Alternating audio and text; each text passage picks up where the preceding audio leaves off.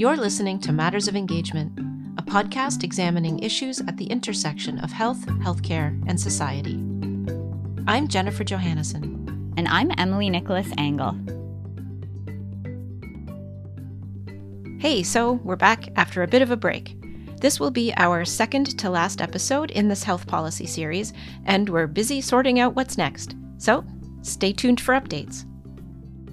Okay, so in this episode, we're finally getting to a topic we've been thinking about for a long time. It's super current, but also kind of evergreen, meaning it's kind of always been an issue and probably always will be. Yeah, we're talking about living in long term care and what it's like from the residents' perspectives to live under conditions that were not necessarily determined by them. And we're also exploring what's required in order to give residents the autonomy they seek. So, in this episode, we're going to hear from two people who live in long term care and who also lead their respective residence councils. You'll hear them share some of their experiences about living in long term care, but more importantly, we want to amplify their observations and insights about how residents are included in decision making.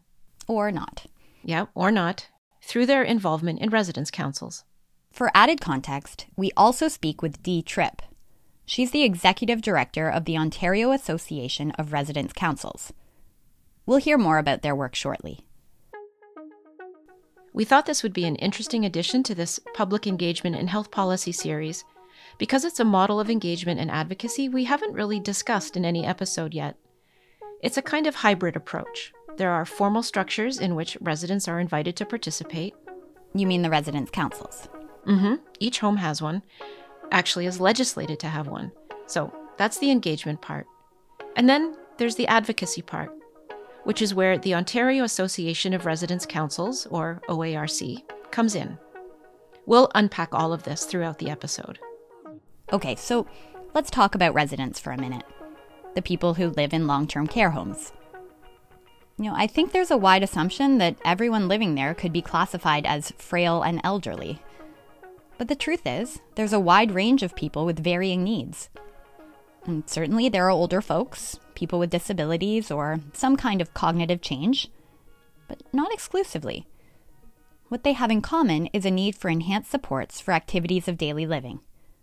But the residents' ages and needs are actually quite diverse. Yes, but despite this, long term care, or LTC, residents are often painted with the same wide brush. They're thought of as vulnerable and in need of special protection. Yet the homes are almost perpetually underfunded and understaffed. This can create conditions of too many restrictions and not enough services. Mm-hmm. And too often, what gets overlooked is a sense that residents may actually have interests and priorities of their own. And while structures like the residence councils make an effort to include resident voices, there's just not always enough of a foothold to call it self determination or even self advocacy. Yeah.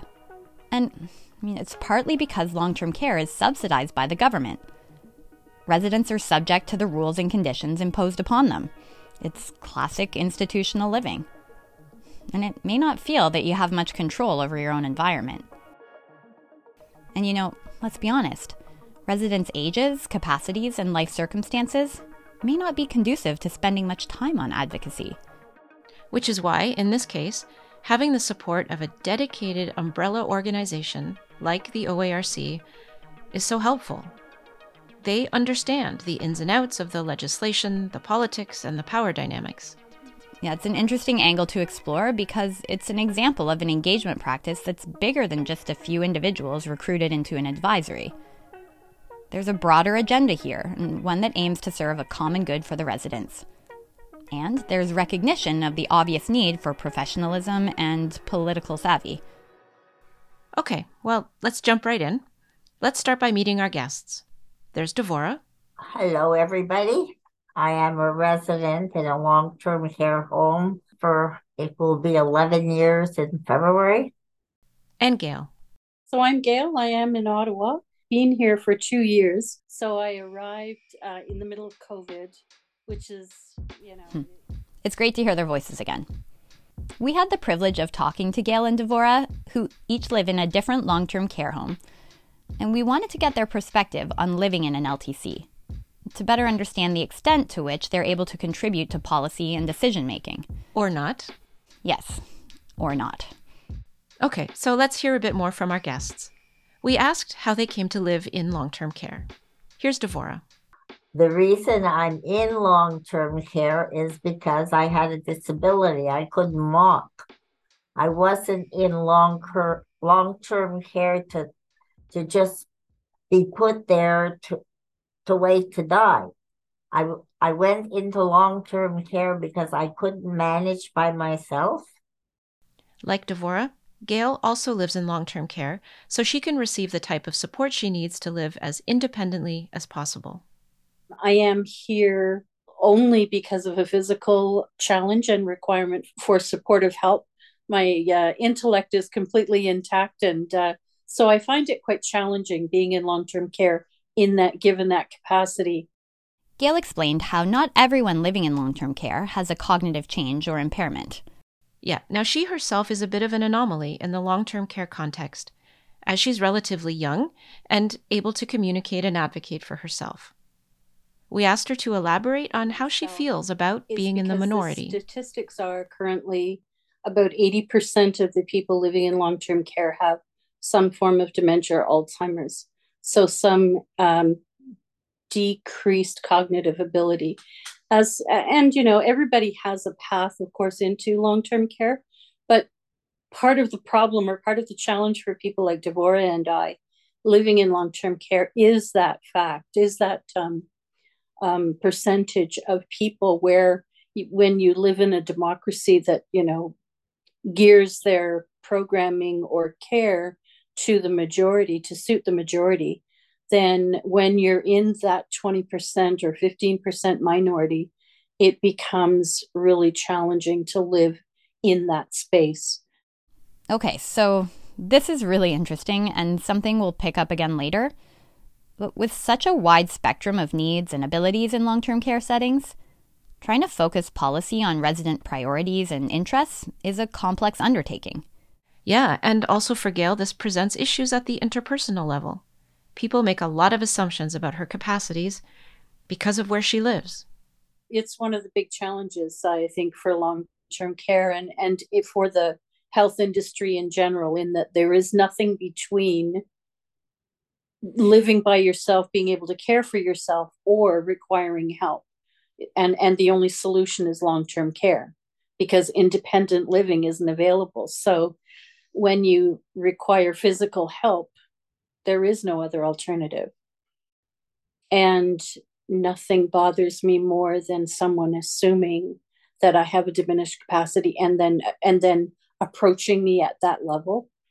So um, yeah, I think that's probably why I feel the need to to set the stage to set the stage properly. Gail and Devora have very different needs, but they share a common desire to live as independently as possible. And as we're going to learn, there are many, many barriers to this happening. And at the root of a lot of those barriers is stigma and discrimination. There are perceptions, and it it upsets me when I hear nasty comments about people who have to maybe go into long term care. Where one lady said she would rather be naked in in a in a a flower field than go into long term care. That's not very complimentary. And people call us nursing homes. Well, we're not nursing homes. We live active, fully, what's the word I need? Engaged or Thank you. Fully engaged in all walks of life. As best, I have, I have to clarify this, as best as we can. Not all of us are similar to Gail and myself when it comes to cognitive ability. By the way, that additional voice was Melissa McVie from OARC. She was helping Devora get connected for our call. Okay, so, like usual, we've stumbled into a couple of our common recurring themes. Definitely one is representation or representativeness. And we also have issues of fairness, autonomy, rights. Both Gail and Devora characterize living in long term care homes as living like second class citizens. So, to be clear, we didn't really talk about quality or consistency of care, though that might be a topic for another episode. But rather, they feel they're subject to different rules than everyone else, only because of their address as LTC residents. Okay, so this is a good segue actually. Let's pivot to talking about residence councils and the role they play in helping residents advocate for what they want and need. Okay, let's bring in Dee. Well, hi, my name is Dee Tripp. I'm the executive director of OARC, the Ontario Association of Residents' Councils. OARC is a not for profit association funded primarily through the Ontario Ministry of Long Term Care, and their role is to support residence councils in long term care homes. So, in Ontario, mandated by law, every, every long term care home must have a residence council. So OARC provides support, education, advocacy to all long-term care homes residents councils so that they their council can be as effective as possible. Uh, the function of a residents council, when you strip it all down, primarily is twofold. One is that a residents council in a long-term care home provides an avenue, a safe space for residents to provide peer-to-peer support to talk about whatever's on their mind, to to share with each other the good, the bad, the ugly, the celebratory pieces, to build friendship and relationship one with another. The other piece of a residence council is to develop and present consensus decisions and opinions to management teams in each respective long term care home so that quality improvement and changes can be made within the operations of the home that reflect residents' desires and lived experience. We always say that um, by virtue of who they are, living in long term care homes 24 hours a day, seven days a week, are experts in their lived experience. So we firmly, firmly believe that no policy, no decision, no direction should be made or developed without tapping into the resident opinion. Okay, so a couple of things to mention. We won't get into it here, but we just wanted to call out that we've done episodes on the notion of expertise and interrogated the idea that lived experience is an expertise in its own right. So, if thinking about this further interests you, we've put links to relevant episodes in our show notes yeah, that will be a fun rabbit hole for someone to go down.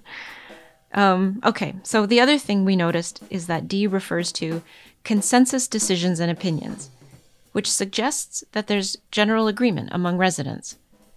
Now, that can't be easy to attain when there's such a diversity of needs, abilities, and capacities, a point that Devora illustrates well. You can't paint all residents with the same brush, right? And so we have to be mindful of that. Uh, I think maybe there's three of us or four of us, or maybe five at the most, can sit around and chat.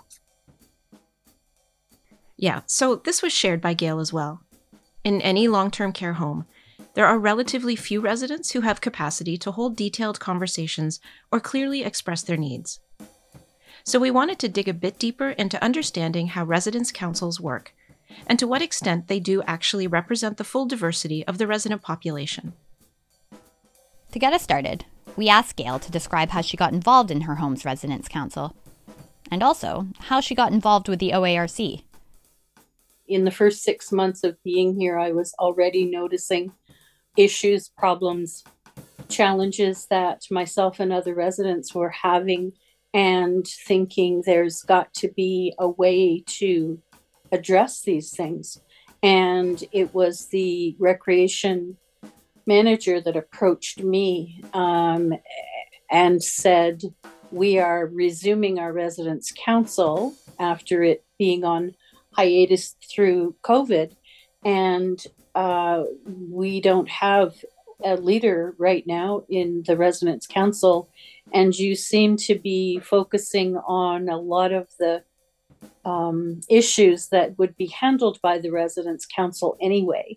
So how would you feel about you know putting your name forward to uh, act as president? So that's how i ended up at residents council.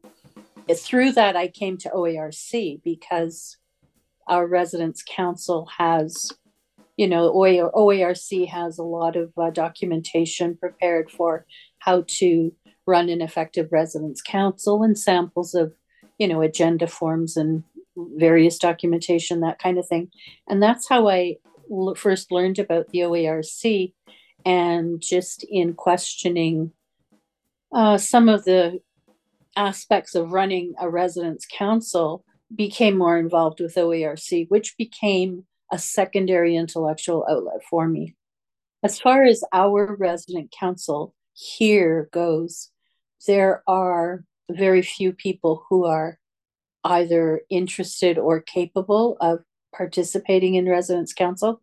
So we don't have a formalized um, executive for the resident council. I I act as president and we have someone who takes notes and um, that's kind of the the uh, extent of our formalized structure. Other than that everyone who attends participates. Everyone has a voice.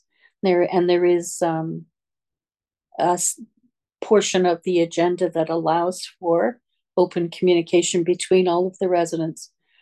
And um, it, that seems to work really well for us. Devora also shared her experience with her residence council. Okay, some of what Gail said is applicable to my residence council, but have to realize how to sometimes you need to handle this is by getting to know your residents.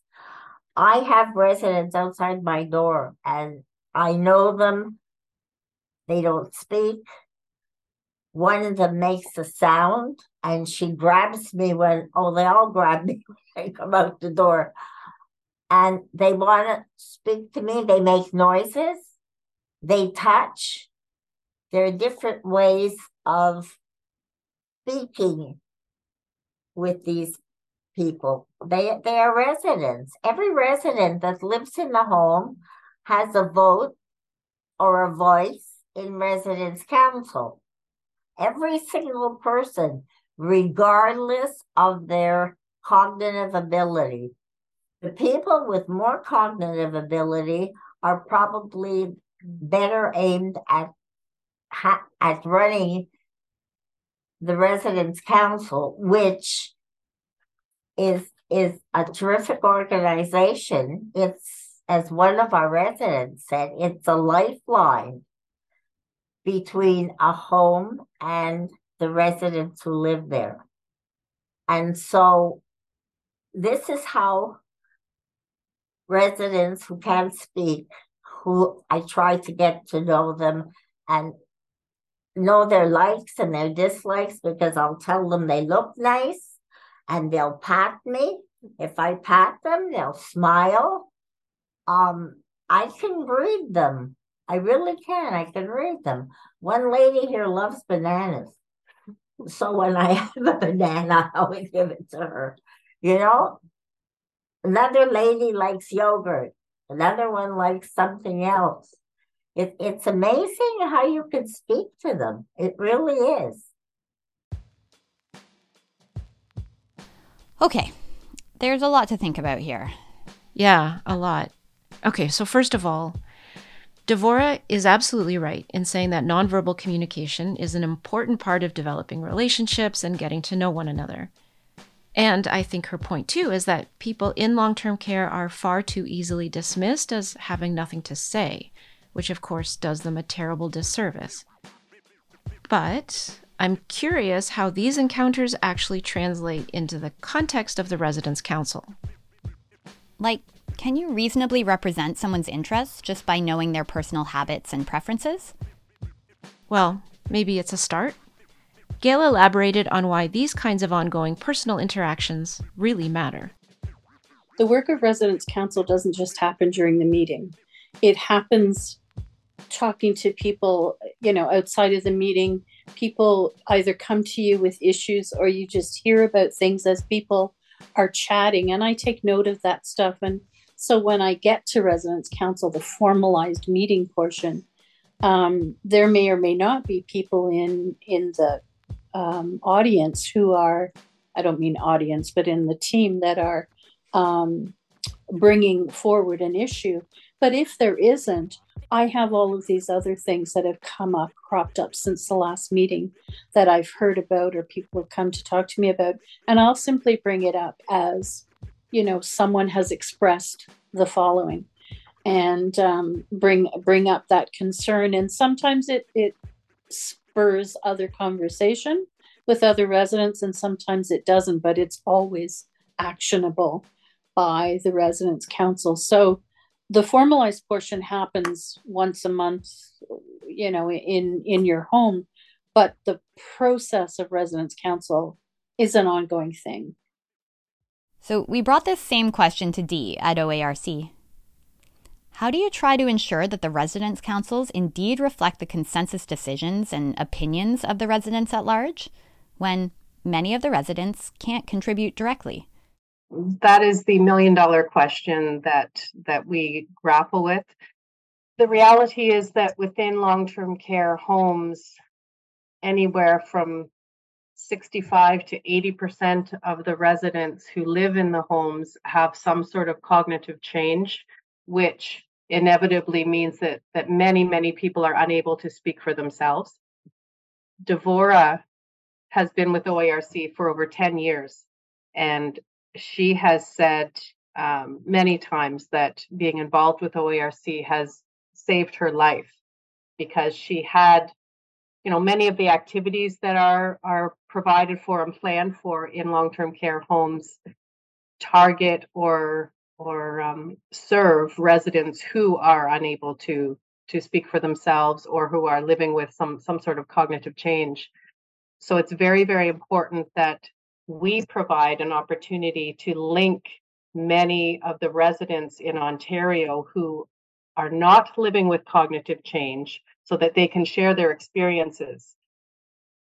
So, what I'm taking away is that this issue of varying levels of cognitive capacity is not an easy problem to solve. And what Dee mentions here maybe speaks more to their social mandate of connecting residents to share their experiences and provide support to each other. Mm-hmm.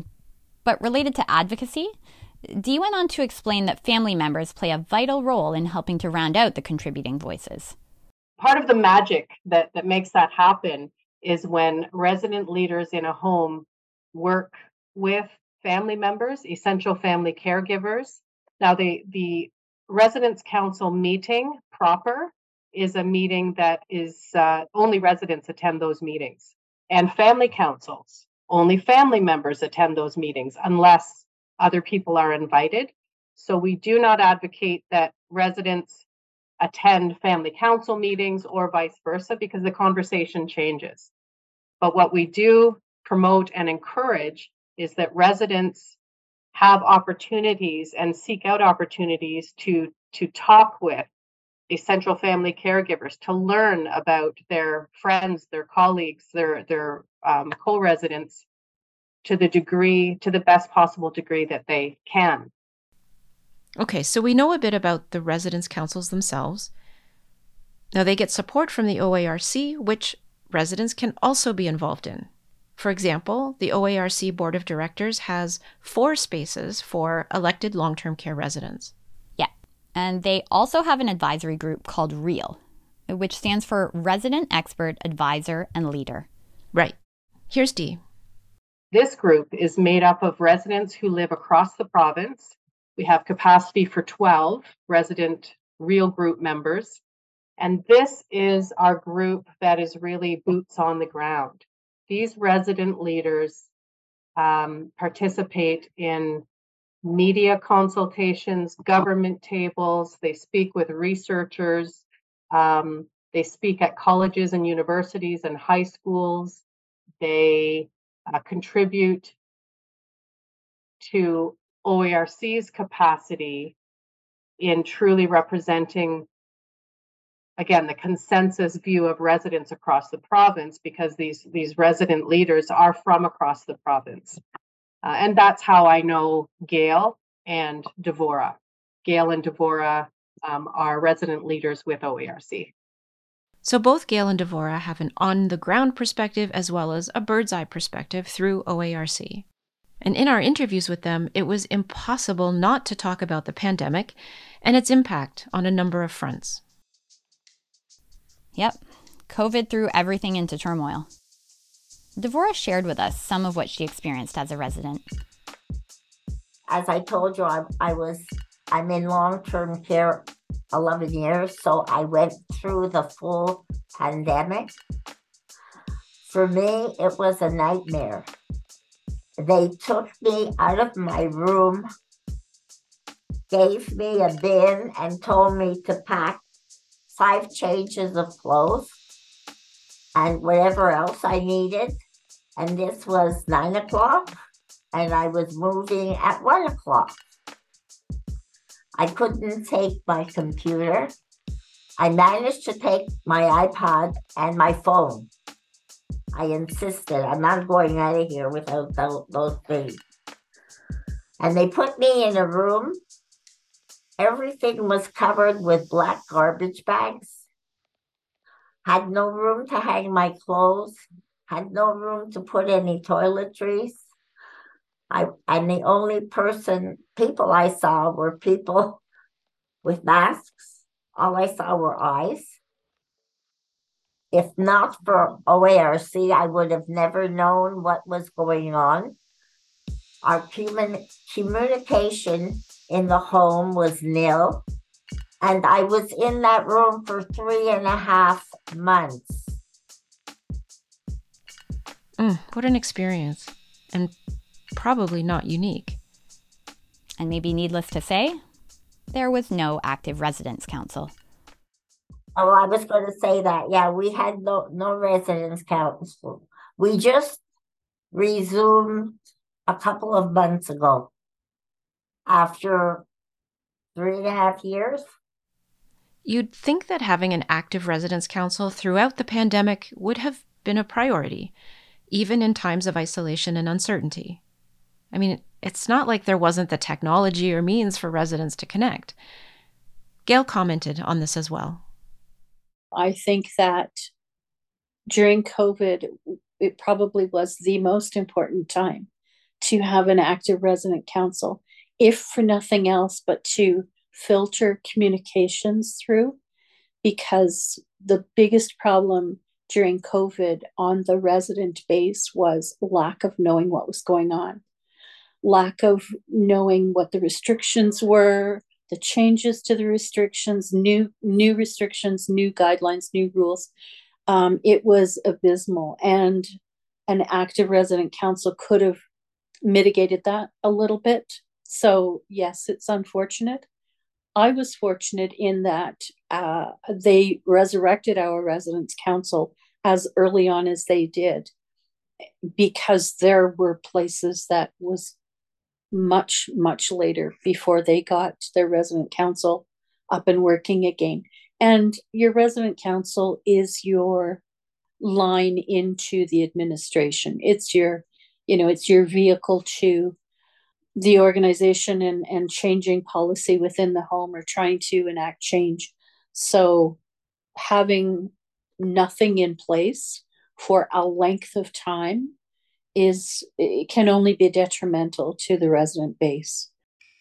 And that's really unfortunate. A home can can put a resident council into place and check that box but it doesn't mean that you're going to have something that perhaps works or works well or addresses you know resident problems or challenges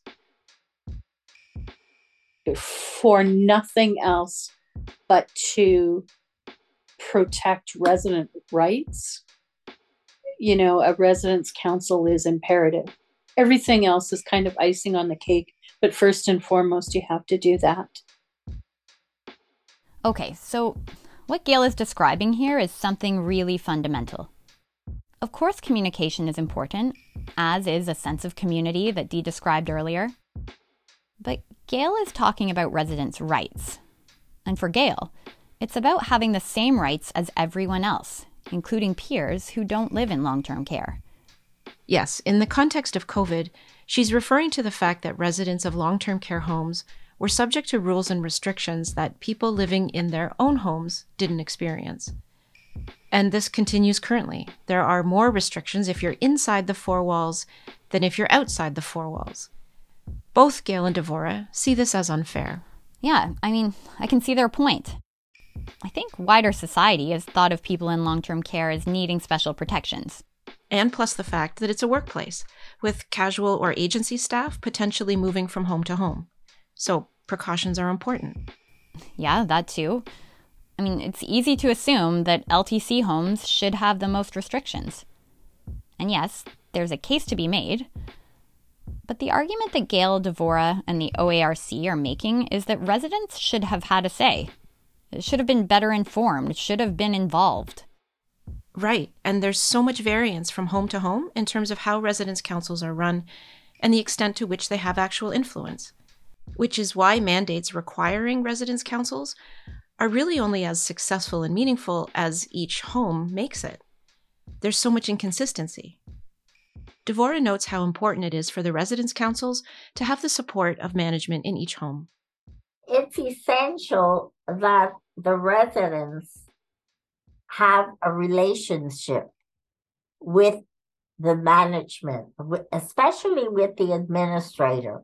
I feel it's very important for the the administrator to be visible. I don't like people coming up to me and saying, Who that lady? Well, that's the administrator. Oh, I feel that residents need to be better informed to make a better home and residents' council. You have to have people work with you. There has to be a relationship between all the management, specifically the administrator, but there also management, like there's a girl, the receptionist.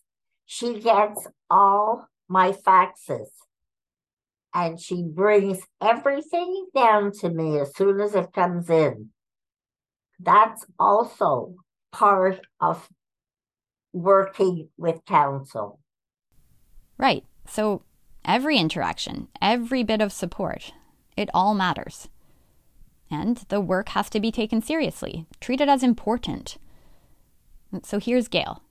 I think that an effective council is going to be able to collect input from the residents and have a process to action those things or to bring them to the attention of the departments that require the uh, information. The, so that's one piece. So you have to have the you have to have the residence council working as an effective vehicle. Then the problem is that you have to have the recipients on the end of on the other end of that request for information to be of a culture that is working towards the best for the residents. And that's not always the case.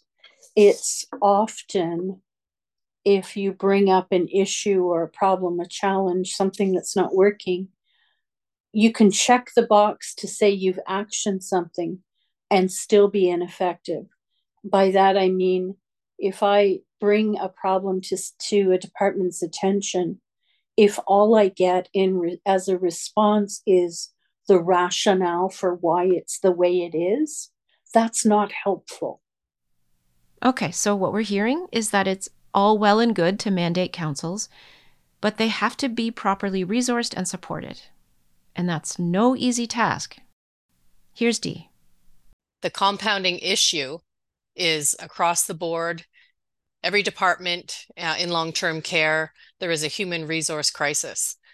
Um, the sector is drastically understaffed. And it was understaffed prior to COVID. During the last three years, there's been a hemorrhaging of, of team members within the long term care home sector. And we are drastically understaffed now. In the best of times, when residents' councils are functioning, they are under resourced. And with the lack of staff in homes now, the councils are often pushed to the back burner, um, supported off the edge of someone's desk, and and quite frankly neglected. For something to be mandated, it implies that it's essential. For something to be essential, it implies that they need to be resourced. OARC's recent proposal uh, we, we do have a proposal into the Ministry of Long-Term Care for additional funding. The title of our proposal is Legislatively Mandated, Operationally Essential, to stress that, that very point. During the height of COVID, residents' councils were neglected and they fell silent in many homes. In addition to that, residents told us that any positive steps that their home had taken uh, with positive culture change had gone backwards 10 steps during COVID.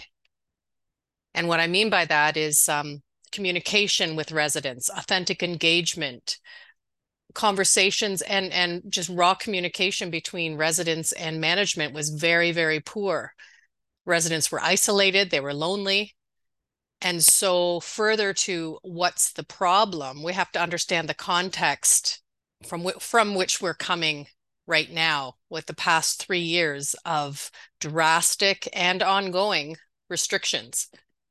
Residents' councils are the one and only protected venue in a long term care home for residents to shape the place they call home.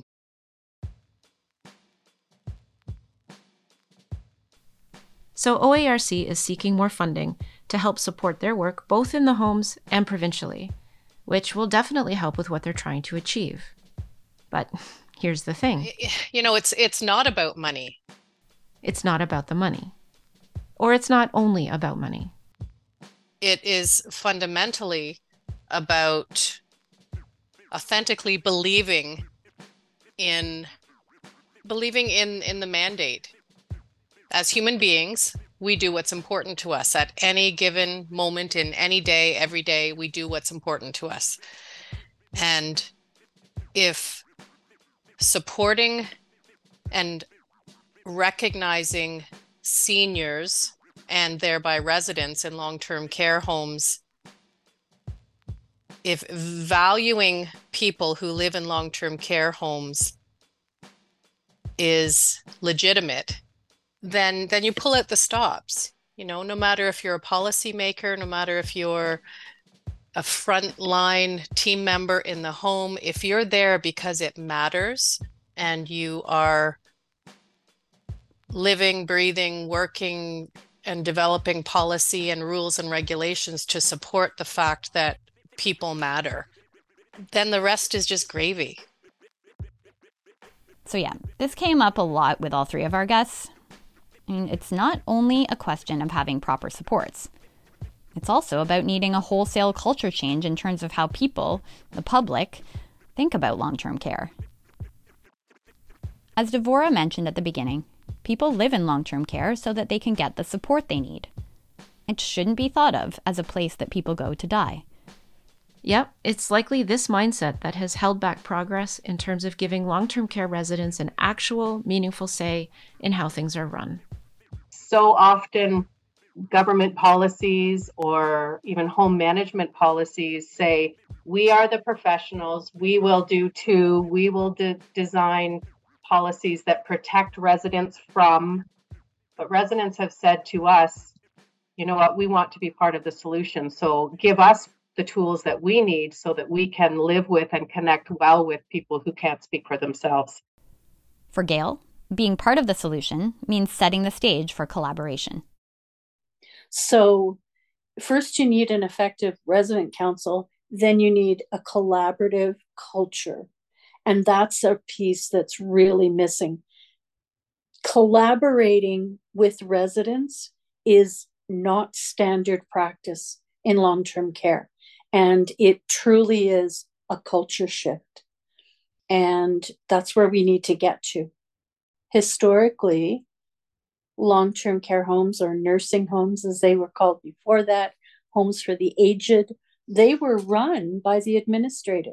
The administrator or the CEO made the rules, and everyone under them followed them.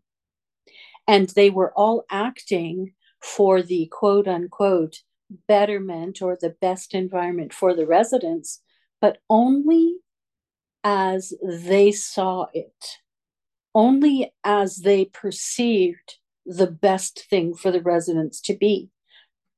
The culture change is that the residents are saying, we can speak for ourselves. We can tell you what's the best for us. And that's when resident council steps in and says, let me act as a an organized um, an organized group to highlight these problems so that we're going to distill the information from all of these inputs into a, into a thread of um, process that the resident council can act upon and then liaise with the management team. That's the ideal. As long as you have a collaborative environment and and um, and an organization that is willing to give up that control. Dee takes this idea a step further. Collaboration is important, of course, but the integration of residents' needs and priorities should begin much sooner. So often, when there are decisions to be made in a home or decisions to be made at a policy level, whether it's government level or or at, at the home level, um, the policy is drafted, and then if if residents are lucky, they are invited to review something that's already been crafted. So what I'm saying is that at the design stage, to to pull in an ideas sharing opportunity with residents to identify truly what is what is the source of the outcome that you're looking for? What is the the problem the issue the challenge that you're trying to to solve as identified by residents? Many of the decision makers in government likely have never set foot in a long-term care home perhaps have never spoken with a resident, and that matters.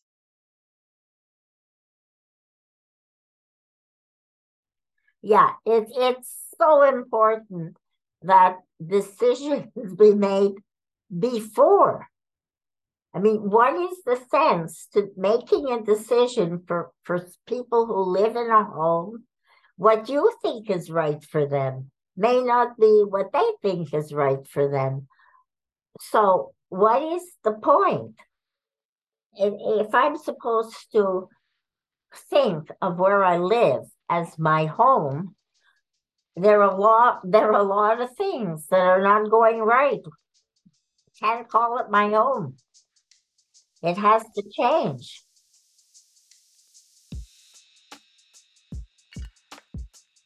Hey, Emily. Hey, Jen. So, key takeaways? Well, first and foremost, I think there's no reasonable argument against residents being more involved in determining how they should live their lives, not only in terms of how their homes are run, but also in terms of weighing in on their own acceptable degrees of risk. Yeah, I totally agree. This shouldn't exactly be controversial. But you know, come to think of it, with all the COVID media coverage over the past couple years, we kind of heard from everyone but residents. Their voices were drowned out by health professionals, politicians, and even family members and caregivers. Which brings us to another takeaway, I think, and that's the critically important nature of the involvement of the OARC. Yeah. Typically in organizational healthcare, we see patients, caregivers, and family members individually invited to participate in various councils or advisories. We've talked about how this may fulfill institutional agendas, but may or may not actually improve conditions for patients more broadly. Yeah, exactly. But with this larger umbrella organization, There's a better chance for impactful representation at the different levels of government and for the homes themselves to respond more positively to the councils. It's organized, politically attuned, and focused on the needs of residents. Yeah, this is kind of a departure from typical organizational engagement activities. I guess more like a hybrid model. There's individual participation at the level of the home, but with support and guidance of a larger dedicated organization. Yeah, it's really interesting. But, I mean, not without some complexity. The Ontario government actually funds the OARC, so their advocacy has a particular tone, let's just say. Dee mentioned at one point that their approach is not about protesting and noisemaking. It's about ensuring they're at the right tables with the right people and continuously seeking venues where they can amplify resident voices. It's a more collaborative type of advocacy. Sure. You know, that makes sense. Which I'm sure comes with some trade offs. But what's super clear is that OARC is performing an important function for residents' councils, and therefore for residents themselves. We asked Dee for some final thoughts on what needs to change. What needs to change is is a, a culture shift. There's a predominant view that people who live in long-term care are, you know, plucked out of community and put somewhere else. And what we're saying is that, you know what, residents who live in long-term care are just as much a part of the community as they were prior to moving into long-term care. That they are vital contributors to to decisions and they're even even residents who cannot speak for themselves are able to contribute to their own quality of living. So i guess what needs to change bottom line is is an understanding that even in advanced age with comorbid illnesses with cognitive changes people still are valuable contributors to community, to their life. You know, it's an underpinning of everything that that we do. That residents are full contributors, full human beings, and I think Gail and Devorah are excellent examples of that.